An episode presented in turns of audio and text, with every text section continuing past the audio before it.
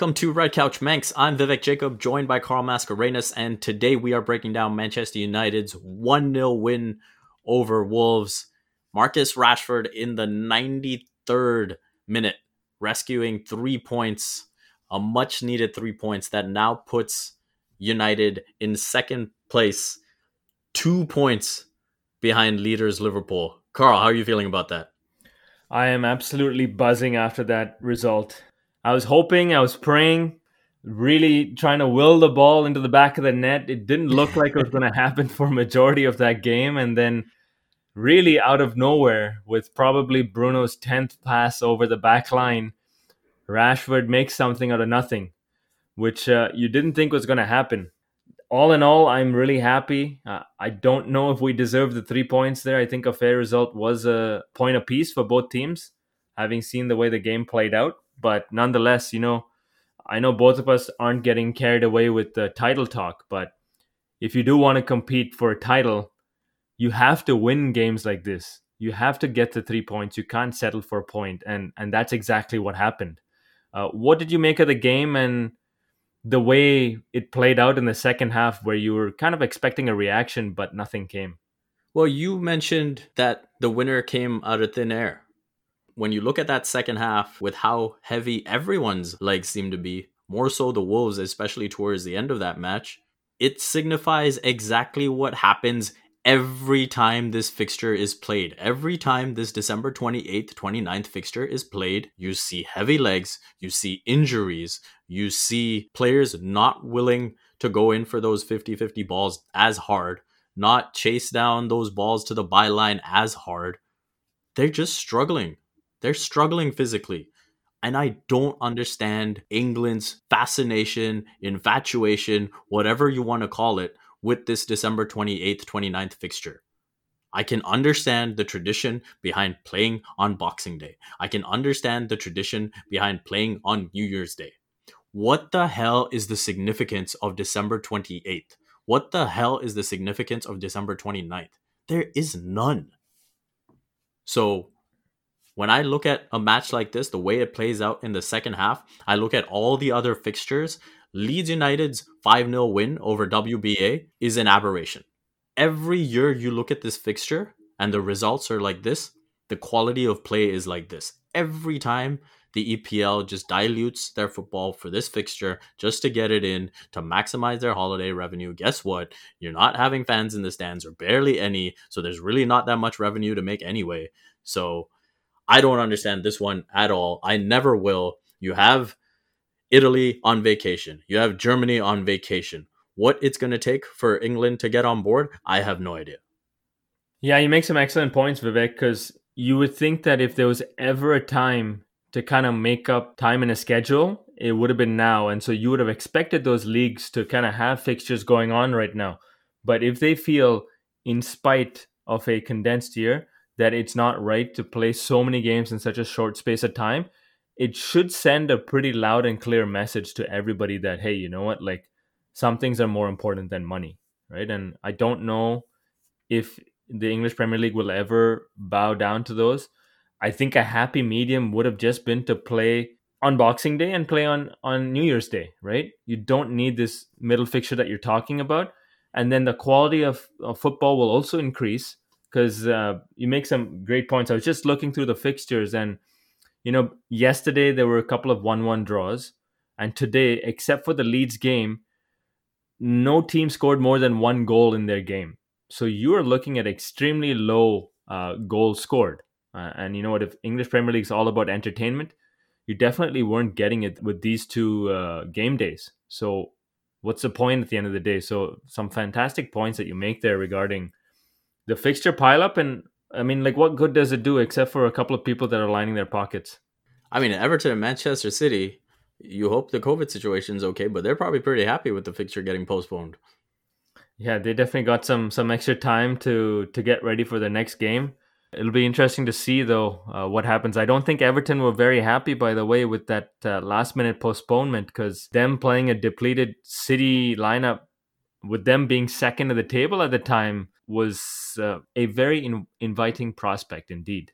and uh, Everton have actually asked the Premier League to give some transparency into how that decision was made. So stay tuned to see what what that explanation is because I'm sure it's going to be a good one. Hmm. There are a few players who could have made excuses for being tired, for being a step slow, for just not quite being at the races today. But one player who refused to do that, and I thought was absolutely magnificent with his performance, was Eric Bailly.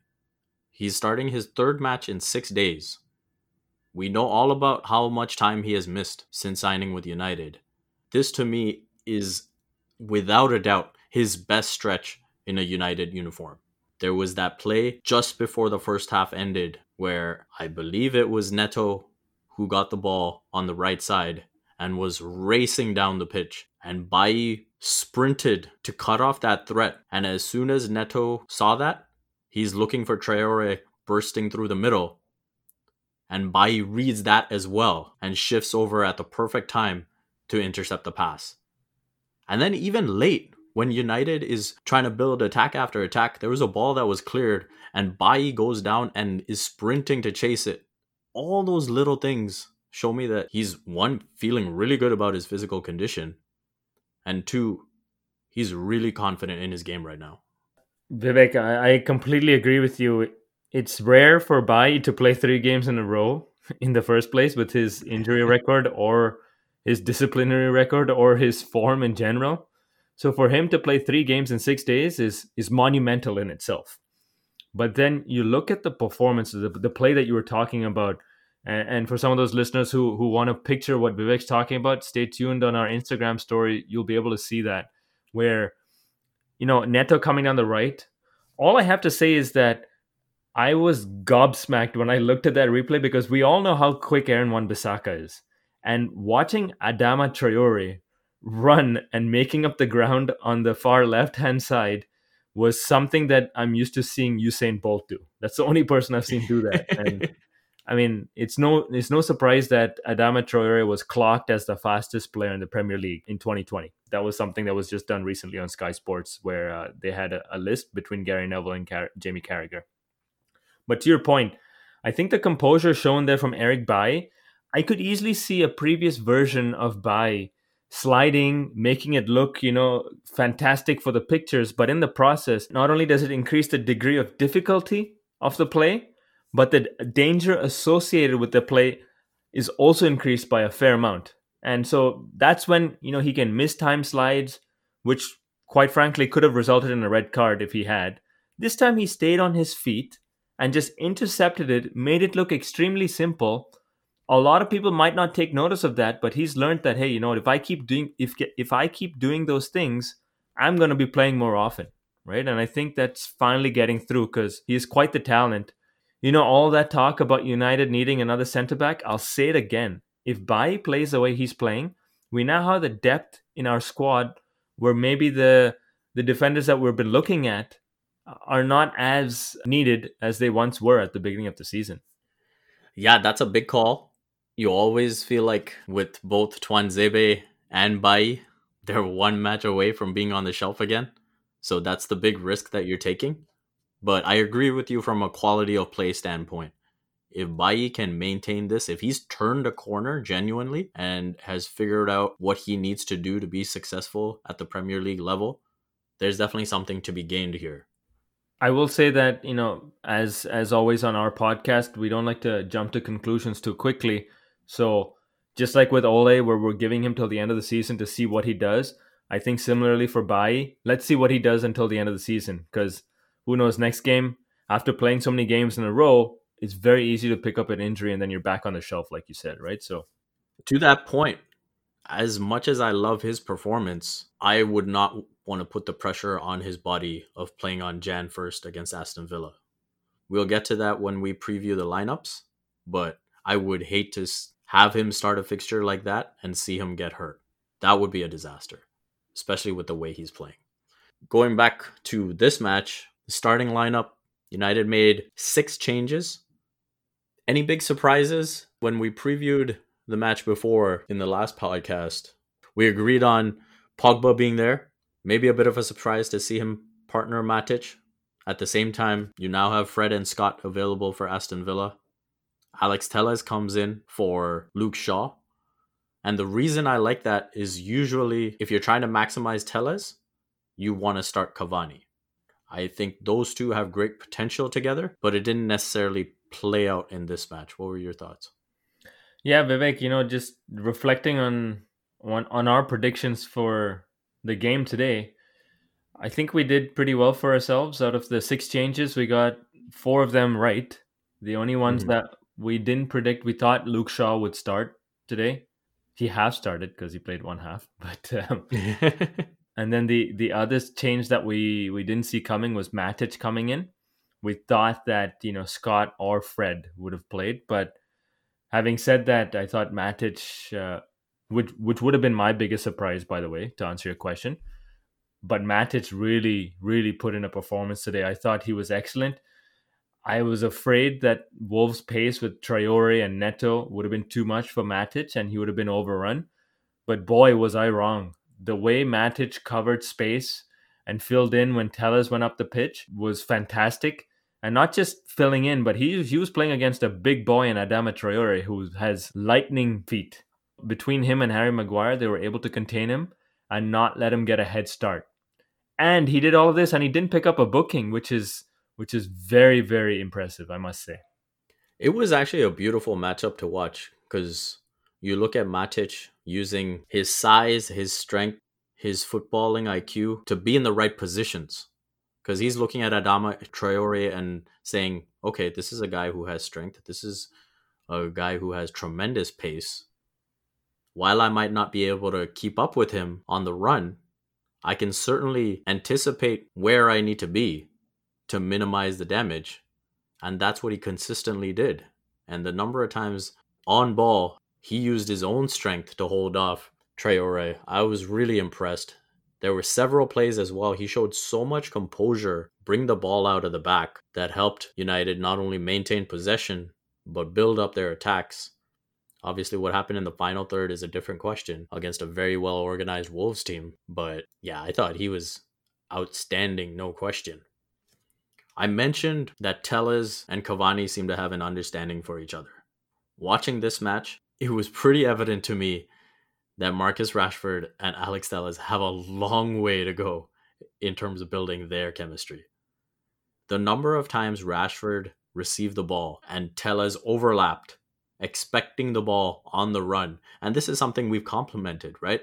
His ability to deliver those crosses on the run at breakneck speed and deliver great crosses. We really didn't get to see that because over and over, Rashford would dwell on the ball, wait for him to be completely shut out, shut down, and then be like, okay, I have no other option but to pass it to Telles now. And by then it was far too late. This example that you're providing, Vivek, it reminds me of a very young Ronaldo playing for United on the left wing and doing exactly the same thing where he knows how many tricks he has in his bag. But what he was doing was he was slowing down the tempo for the rest of the team. And so you had the likes of Ryan Giggs making these runs, Paul Scholes, Roy Keane, but they were being put off in when to make the run because Ronaldo was holding the ball too long. And I see the same thing happening with Rashford. Now, by no means am I making a comparison between Ronaldo and Rashford. I'm just talking about this point in time with their youth. And so I think this is something that Ole is going to be. I'm sure he's drilling uh, Rashford right now about this because Ole was on the pitch when Ronaldo played as well, right? So he had a, a taste of making the run and not getting found at the right time. And we all know how fantastic Cavani's timing is when it comes to the runs. And that's being put off at the moment. I'm sure Cavani will also have a little word in Rashford's ear about that because you could see some of the runs that Cavani was making, man, and just a, a delight to watch. Every single time there was a shot that was taken, I think there was one by Pogba where he took a really nice shot on the edge of the box. If you watch the replay on that, the only person running was Cavani because he was anticipating the keeper not to catch it. And if the yeah. keeper, in fact, dropped it, Cavani was going to put that in the back of the net just looking at that, that is so rare these days. And I hope that the young guys pick up on that. I, I know we sound like a, a broken record every week talking about, you know, what can we learn? What can we learn from Cavani? Maybe hopefully one day they'll listen to this podcast and they'll they'll they'll find out. I think one thing Solskjaer could do in terms of just a bit of man management and trying to find that next level in Rashford's game. Tell him, hey, you are playing on that left side, which in the Premier League over the last few years has become a really pivotal position. Think about the players who have been winning trophies on that left side Raheem Sterling, Sadio Mane, Eden Hazard when he was at Chelsea. How do we get you to that level? If he can learn from them and learn the way those teams are able to maintain their momentum, I think that could be a huge step for him. It's a lot to ask to get to that level, but just little things like that, where you brought up Ronaldo, and now instead of dwelling on the ball, he's making that pass the first time he sees it, and then he is busting a gut into the box and providing another option in the box, and then getting a goal for himself. So, providing that incentive, I think, could work wonders for Rashford. And on the flip side, I was actually quite happy with Mason Greenwood's performance. And I've said on this podcast over and over, I feel this season that Greenwood has forced the issue just a bit too much with his shot, where it's step over, step over, and then the shot always comes, even if there's two on him, even if the defender has completely matched him stride for stride, and you know there's a block coming. And I thought he was really composed in this match until he got substituted, where he never forced the issue, kept the possession going, and the cross that he had to Bruno that could have been a goal in the 34th minute to be exact. That I think is a product of him just saying, "Hey, what can I do to best help the team as opposed to how do I get on the score sheet?" Yeah, so a couple of things, Vivek. I think the only thing I'll say in Rashford's defense is that him kind of being slowing down the tempo I, he's already had vast improvement in that area compared to seasons before. I think he did that much more frequently, but you can see that ever since Ole has come in, it's not he doesn't do that as frequently and and maybe today the reason why he did it more than usual was because he had heavy legs having played quite a few games in in the space of the last two weeks uh, but still some learning to go for sure when it comes to mason greenwood i thought he had a much better game than he has had in the recent past that cross to Bruno on the far post was fantastic. You could still see a little bit of. Uh, I think he had a chance early in the second half where he kind of fainted and then went one way, but he held onto the ball a little too long before he took the shot. Uh, that's where you know what learning a little bit more from the likes of somebody who plays he plays a lot like which is Van Persie where he just gets that and boom right away he's taking that shot right so uh, definitely looking for some some more of that from Mason I thought he had an okay game, but compared to his previous games, it was a good game. That's what I'll say about that. Now, we talked about Mason, we talked about Rashford. What were your thoughts on the way uh, Martial played once he came on in the 60 or 61st minute?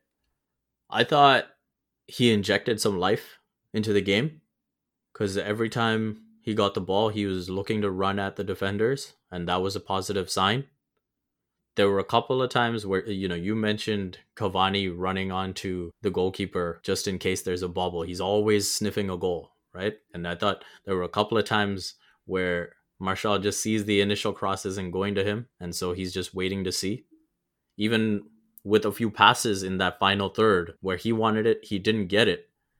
And then when it comes to him a bit later, he's now flat footed and under pressure. So it was a step forward again relative to the more recent performances that he's had. And he obviously skied that great chance he had on the edge of the box. But hopefully, assuming he gets the start in the next match because of the fact that Cavani has started this one, he has some positives with the way, with the intent that he at least showed on those runs when he had the ball. Who is the number one striker at the club? If you were to take a guess today, who would that be? I mean, it, it, it's no guesswork. It's obvious. it's Edinson Cavani. Gotcha. So you think that Cavani, all things being equal, everybody fit, we're not playing every three days. Cavani gets the start over Martial every day. Yeah. I, for me, I think United have been pretty patient with Anthony Martial.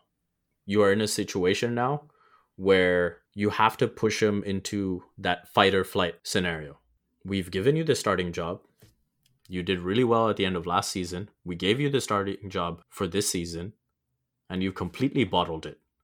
If you want it back, you go ahead and earn it. Are you going to fight for it? Or are you just going to say, woe is me, this should be handed to me? I think we are at that point now with Anthony Martial. So if he can't beat Cavani for the job, then there's some decisions for United to make. Frankly, at this point, you might even get closer to saying we're better off mentoring Greenwood for that striker's role and just fitting in Martial where we can. Do you think that uh, Martial has been given enough of a chance to cement his place in the team? No question. Because, again, you look at the opportunities Cavani's been given, they've been very limited, right? Yep. If Cavani wasn't scoring goals, it would actually be very easy to say he hasn't had much opportunity. It's a good point. He's come off the bench a ton, but every time he delivers, it isn't like Cavani's the one who's been given all the opportunities and therefore he has scored. He has had limited chances to shine and he's taken advantage of it and got to this point where at least I view him as the best striking option. And guess what? The longer you stay in the title race, you're just going to pick the guys who are in form. You're just going to pick the best players available to you. Yeah, no, that's excellent points because, you know, having had some discussions, th- there's definitely, we have different types of fans, and some fans are all about youth over everything else. And there's also some that are, have a healthy balance, right? And so I think, like we mentioned in the beginning, just a healthy competition for places is so important for a team. And you, you're starting to see improvement in performances across the board, all the way from defense, all the way to attack, right? And so Cavani, like you said, has had very limited opportunities. And you know what? I'm really hoping um, Martial gets his act together because it won't be long before the FA passes down their their judgment on Cavani's Instagram post, and I think me and you won't be surprised if it's a three game ban. So uh, mm-hmm. let's let's see what happens. We we really I do think that Martial is a game away from just putting it together. Based off what I saw today, I thought he, he had a very good 30 minutes. He made some excellent runs. He held the ball up. All that was missing was that final finish. But you know what? Some people can say that, you know what, that's been missing for a while. So how long, how much longer do you want to wait, Carl?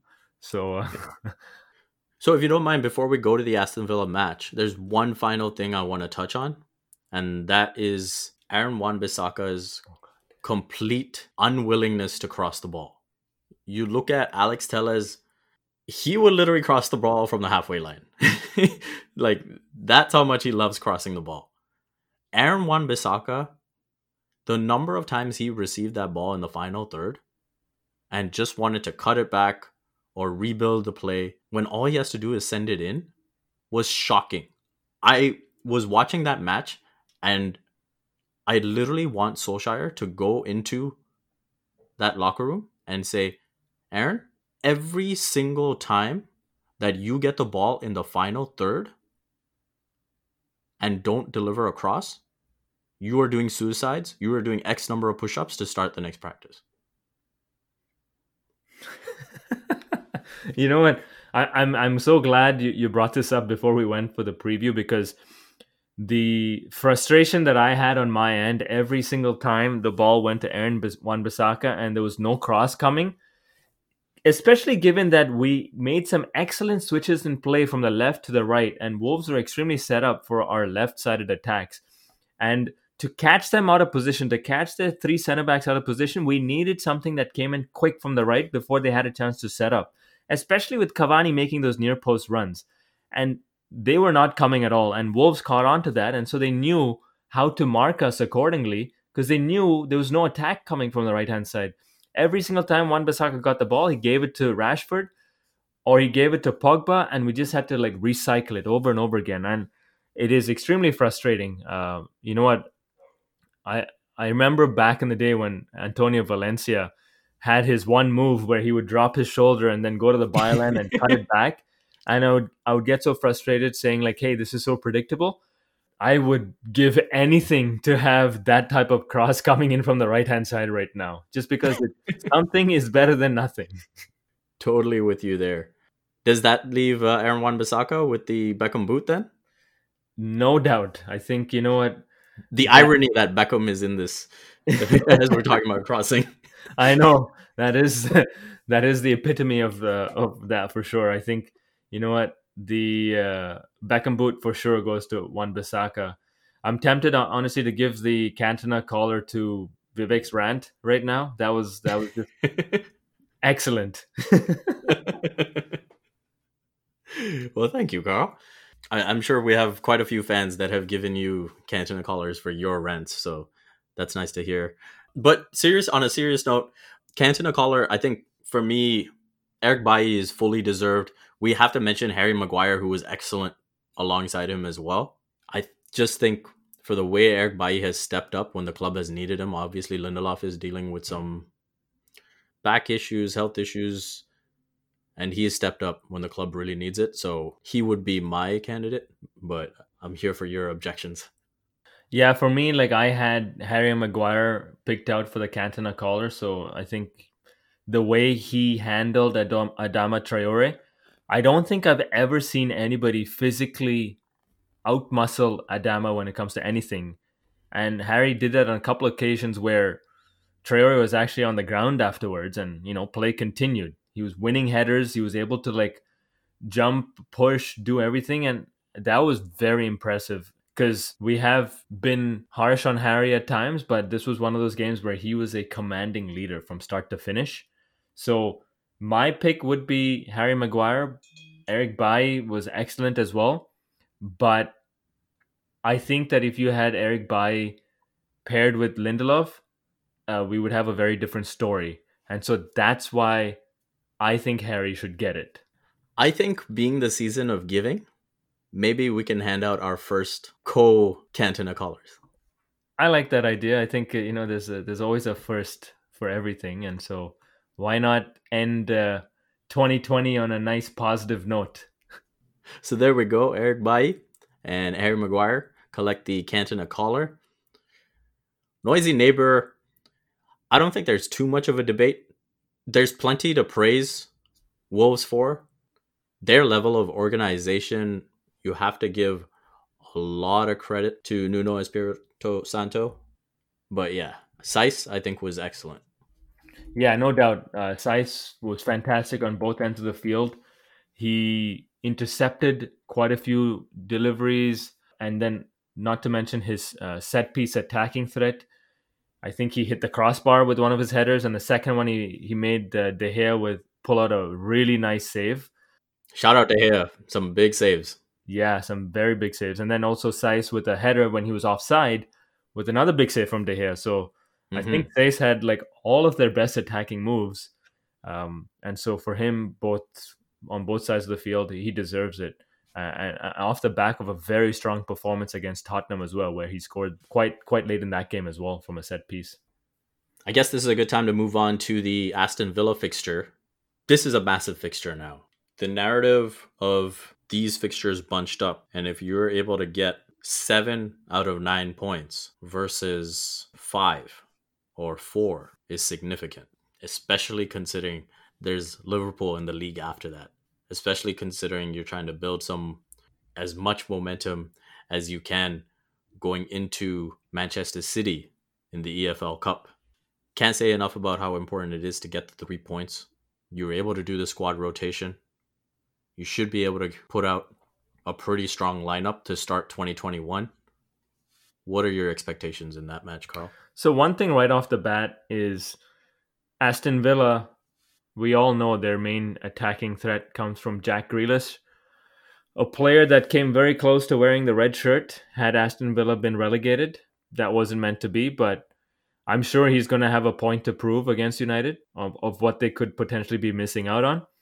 So I think this is where Fred and Scott are going to be extremely important to containing that Aston Villa midfield because they've got the likes of John McGinn, Grealish, Anwar El Ghazi, Traore, you know, all very attack minded players. El Ghazi's been on fire. He's been on fire. He scored in his last five games, if I'm not uh, mistaken. hmm And and also, I I cannot see Aston Villa coming to Old Trafford and sitting back. in their current form they're in. I mean, I could be wrong, but if they do not sit back, I really like United's chances. If they do sit back, I think we're going to be in for a similar games to the Wolves game, where it's going to be basically counterattack after a counterattack from both teams. In that game, you know, I guess this is a good time to kind of discuss what our starting lineup should be. Before we go into that, I just have a quick question for you because I mentioned left sided stars, the likes of Raheem Sterling, Sadio Mane, Eden Hazard from before. Where do you put Jack Grealish in that category? I would probably put him in the tier below that, to be honest with you. I don't think he's he's up there with, and also, I think he's in a slightly different category to to those guys. I think Jack Grealish has a little bit more defensive responsibility that is asked of him compared to the Eden Hazards or the uh, Sadio Manes, right? I think they have a little bit more freedom.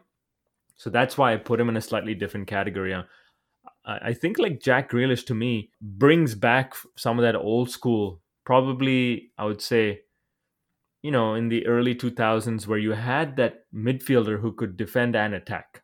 I think uh, you don't see that too often these days, right? And so I'm trying to think of a player that comes to mind of who Jack Grealish kind of models. Nobody's coming to mind right now. Do you see any similarities with people back in the day with his kind of game? How would you classify him? Yeah, I think what you say is fair enough in terms of his defensive responsibility. I guess I was looking at it more from the perspective of just what he's done to lift his own team and how critical he is to Aston Villa's success. And let's face it, they win that fixture against United, they're up there in the table themselves. So how much do you attribute to Jack Grealish for that, right? I think a big part of that is consistency. So you need to see it over several years before you put him in that category. But I think he would be, I guess, the next one that I would look at and say, yeah, this is a guy that he continues this way all season. There's going to be a lot of clubs that are going to be fighting for him. Another player I'll just earmark because I'm actually a big fan of his game, uh, especially you know since that Aston Villa thrashing of Liverpool. Ollie Watkins, I think there's something about him. I think he's a really solid young, up and coming striker, and United will have to really keep track of his runs. He's always looking for more goals. That was one thing that really stood out to me in that Liverpool fixture where he bagged a bunch of goals, but he was still, you know, he wasn't satisfied. It's like if I can get one more, I'm gonna get one more. He had two or three assists in Aston Villa's last match, and he should have had two or three goals for himself to go with it. He hit the post, he hit the crossbar one time. Uh, there was a finish that was blocked another time, and so I think he's another one that United will have to be careful of. As you mentioned, De Gea in net, especially after some of the saves he pulled off in this match, you're feeling good, and hopefully he can start 2021 off the way he finished 2020 here. The back four, how are you feeling about Aaron Wan Bissaka? Yeah, he's gonna play. Uh, I think we I think we need him in that game. He's gonna he's gonna do well to contain El Ghazi and a lot of Grealish's runs come from left, go to to the middle of the park, and so uh, I think Aaron Wan Bissaka will be important. I think he should play in that game. I think there's an outside shot that because Grealish isn't that pacey type, it's more the trickery that need to just stay on ball and jockey. There's an outside chance we're gonna see Lindelof back on that right side, the way they played against Everton in the EFL Cup. So you think they go three at the back? I think it's possible. Okay. Okay. Interesting. Let's see. I think you you have the odds maker's favorite choice, but I think there's a, a, sneaky chance that Lindelof gets in on that right side. Okay, all right. Let's see what what happens. Stay tuned uh, for the next episode to see uh, to see uh, which way Ole picks his team. Do you think Bailly plays again? Honestly, if Lindelof's not fit, I think Bailly plays again. I think Ole is is risking it if he plays Bailly, given his track record. But you know, when someone's in this good form, it's hard to leave them out of the team. So yeah, I, I do think you know, Bailly plays again. Obviously, Maguire. That that's a no brainer. And then it comes down to Shaw or Telles on the left. I'd probably lean towards Luke Shaw.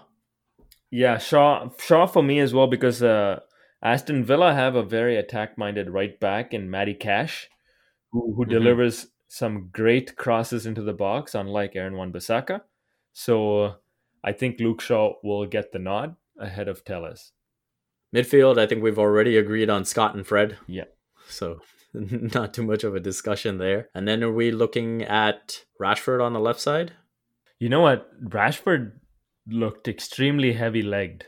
Unless unless Ole has the plan of Rashford playing the first 45, maybe even 60 and then pulling him off because I I cannot see Rashford giving us more than 45 solid minutes. But it's a very important game, right? So And what about Bruno? This guy just keeps playing match after match after match after match. yeah, I don't know how that guy does it. Honestly, he's he's cut from a different cloth to be honest. Is it just that competitive fire where he's able to just block it all out? Yeah, I think I think it is, but you know what?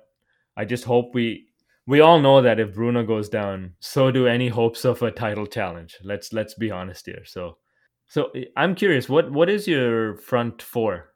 I would probably go with Martial on the left, Bruno centrally. I chance it. I think this is too big a fixture, and you deal with it. And then you've got Greenwood on the right for me. I thought he was encouraging enough to go with that option, so I would lean towards that. And then up front, I'm actually going to take another risk and go with Cavani again. Because as you said, that punishment is probably coming. And so if this is the last chance you actually have to play him for a little while, then I would take it. Hmm, interesting. I'm sure like if you're thinking it, Ole's thinking about it as well. For me, I'm gonna go obviously Bruno in the center, no doubt about that. The striking option I think will be Martial. I think Greenwood is gonna play on one wing, and I think Juan Mata is gonna play on the other. Interesting. So who's playing on the left side and who's playing on the right side in that? Uh, Mata right, Greenwood left. That's very interesting. Just based off the rotations that Ole has been making the last week and a half, like I, I cannot see him going because like he's got to freshen things up, right? And the reason why I'm fairly confident that Greenwood's going to play is the more and more I've thought about it, him pulling off Greenwood this early in the game today means that there's he was saving his legs a bit and there's a good chance he will play against Aston Villa, especially considering to your point Greenwood had a decent game. And Rashford was the one on a yellow. Yeah. Yeah. So he's probably he probably knew okay, Rashford's not playing the next game. Let me let me run him into the ground and then we'll get some fresh legs on. Now the debate that will be there to be had with both our selections, whether it's Greenwood on that right side or Mata on that right side, is the protection, right? And we've seen very recently how with the strong threat on the left side, Solskjaer has looked to have a bit more support in Daniel James. Do you think there's any chance he plays? Yeah, I'd give it a small chance that he plays actually. Thinking about it now, I mean Aston Villa their defense has improved massively from last season to this season. But let's not uh, make them look like they're you know got like a defensive wall. There's definitely some holes in there that can be exploited. And so I that's personally why I think Mata will will get the nod ahead of James because Mata can pick those holes a little better than James can. And and one thing that Ole likes to do is especially when there's a lot of defensive work that needs to be done down our right hand side, that's when he plays James because he knows he's not going to get that from a Mason Greenwood. Depending on Jack Grealish, you could see James there, but I don't think so. Carl, I don't think there's much more to be said about United except on our fandom's part. There's not a better way to finish off 2020. We see United win. We see India level the series with Australia 1 1. And we've got two hopefully great test matches to look forward to. And I'm going to continue to root for Captain Rahane. And I think there's going to be a very interesting discussion to be had if he's able to pull off this series victory somehow on who should really be captaining this side. But that's going to do it for this episode, our final episode of 2020. A reminder that we are on Twitter and Instagram at Red Couch Manx. You can catch up on everything the players are up to, all our hot takes. Everything is going to be on there on both social media channels. Please give us your opinions on whatever you would like for us to do more of, whatever you would like for us to do less of. And beyond that, we would just like to take a second on behalf of Carl myself to say thank you for the support that you have given us to start this season, uh, for listening to the episodes. We are now 21 episodes in. Time has absolutely flown by as we head to 2021. So, on behalf of Carl and myself, thank you so much for listening to Red Couch Max, and we wish you all the best for 2021.